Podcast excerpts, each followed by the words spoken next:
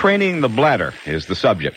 Here's today's health report with WBZ's medical editor, Dr. Howard Smith. I've said it before, exercise is excellent medicine, and this is particularly true for the bladder.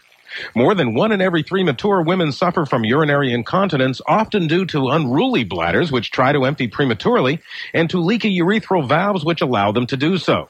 Just like unruly kids, unruly bladders need discipline in the form of bladder drills. Studies at the Medical College of Virginia and the National Institutes of Health indicate that women who drill train their bladders by imposing ever increasing intervals between voiding and who exercise their pelvic muscles can cut their incontinence problems by one half. The researchers recommend bladder exercise as a painless addition to the medical and the surgical treatment of urinary incontinence.